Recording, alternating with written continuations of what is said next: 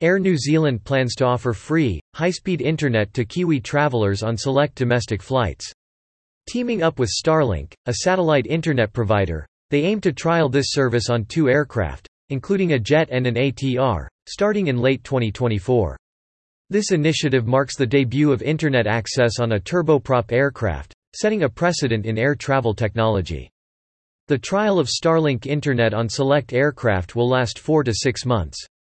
If successful, Air New Zealand plans to implement this high-speed, low-latency in-flight Internet on all remaining domestic fleet by 2025.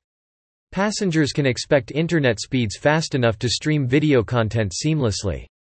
The in-flight Starlink Internet will enable business travelers to continue working during flights, while leisure travelers can stream podcasts and Netflix shows in real time instead of pre-downloading.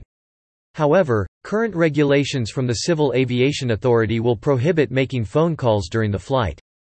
Air New Zealand presently has the capability to block objectionable content on their Internet service. Introducing Internet access to the ATR will mark a pioneering achievement in the aviation world. Air NZ Chief Digital Officer Nikhil Ravishankar mentioned that although Internet access will be available from gate to gate, it will be switched off during takeoff and landing to comply with CAA regulations. Despite potential views that Internet might not be essential for short domestic flights, Ravishankar believes there's a significant demand for this service. For now, the Starlink trial is limited to domestic flights. Air New Zealand's international jets have Wi-Fi, except for specific leased planes, using geostationary satellites.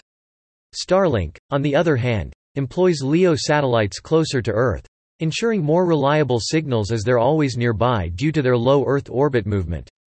Jason Fritsch, a vice president at Starlink in SpaceX, expressed pride in collaborating with Air New Zealand to introduce Starlink's high-speed internet to their aircraft, aiming to extend this transformative in-flight connectivity experience to a global audience.